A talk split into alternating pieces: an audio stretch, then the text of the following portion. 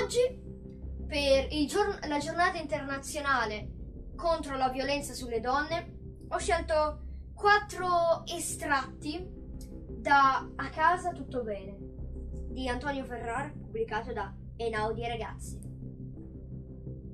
Lo schiaffo me lo diede appena entrai in casa, mio padre. E poi ne diede un secondo sull'altra guancia. Lo sai che ore sono? gridò.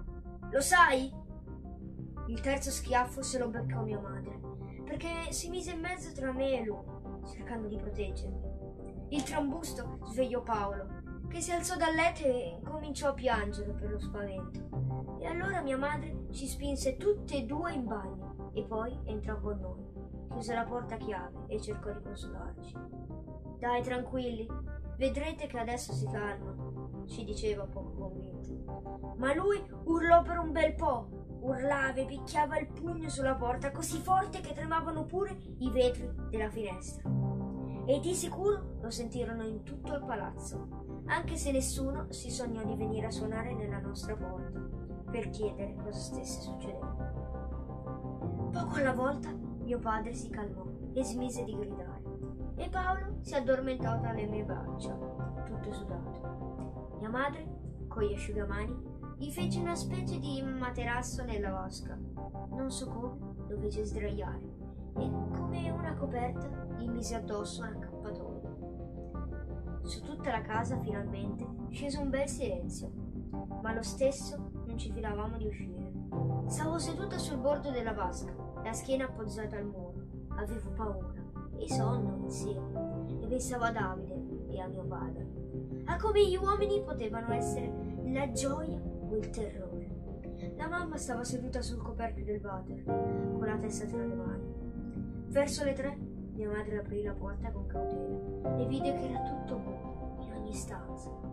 Si assicurò che non ci fosse più pericolo e ce ne andammo tutti nella camera mia e di mio fratello. Mettemmo Paolo nel suo letto e la mamma dormì con me nel mio, a bracciata stretta, dopo aver chiuso la porta a due mandate. Entrai aprendo con le mie chiavi, senza suonare. Ogni tanto lo facevo, mi piaceva arrivare a sorpresa, senza farmi sentire. I miei stavano litigando in camera loro. Facevano un bel baccano e non mi sentirono entrare. Più che altro era mio padre a gridare, come sempre. Mia madre si sentiva appena. Scivolai senza far rumore in camera mia, sperando che tutto finisse presto e senza incidenti. Era una pressione per mia mamma. Sperai che mio padre non alzasse le mani, sperai che mia madre evitasse di rispondere alle sue urla, ai suoi insulti che non lo provocasse.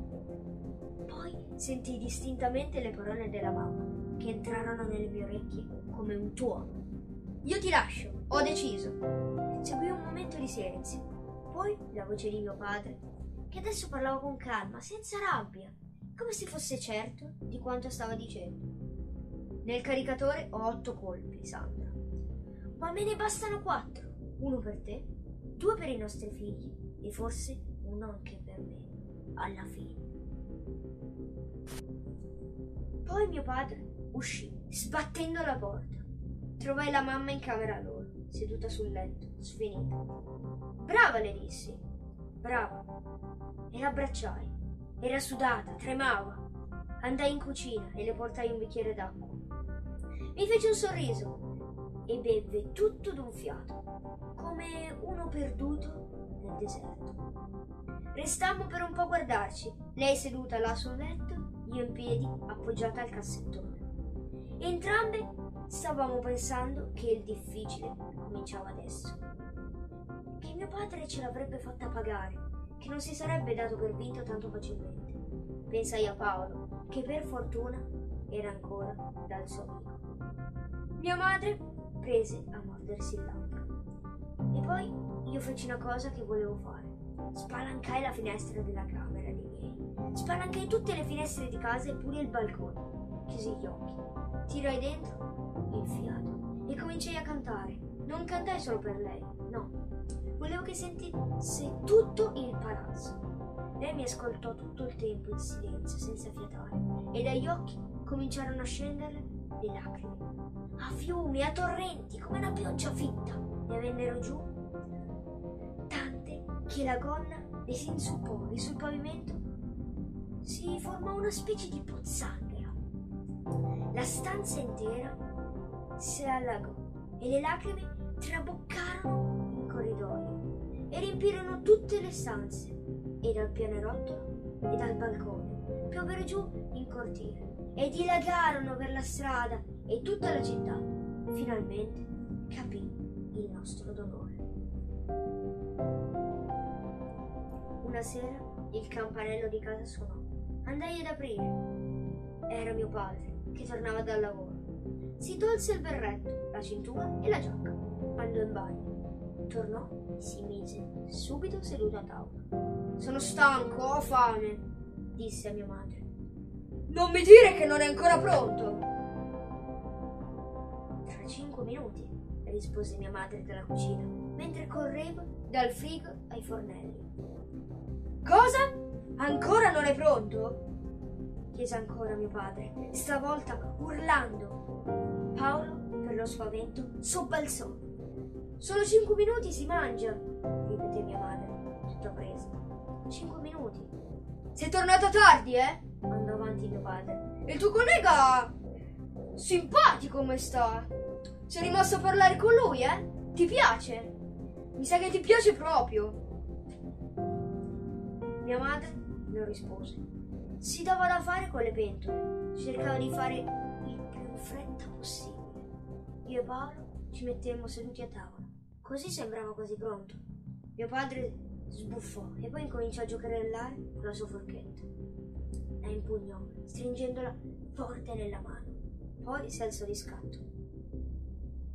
Andò in cucina, veloce, conficcò la forchetta nella gamba di mia madre.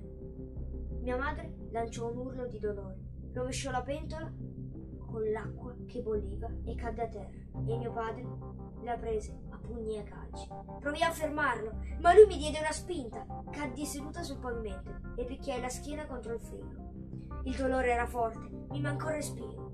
Per un po' rimasi lì seduta senza la forza di rialzarmi. Mio padre gridava, insultava mia madre e la colpiva. In quel momento mi passò davanti mio fratello, piangendo andò al telefono fisso e chiamò la polizia. Schiacciò i tre tasti, poi lasciò la cornetta del telefono alzata, appoggiata al tavolino. Così l'operatore poteva sentire quello che stava succedendo in casa nostra. La violenza sulle donne è sbagliatissima e non riguarda solo la donna appunto interessata, ma riguarda tutti, dai maschi alle femmine, ah, dagli adulti ai bambini. Riguarda tutti e tutti ne devono essere interessati. Quindi, stop alla violenza sulle donne.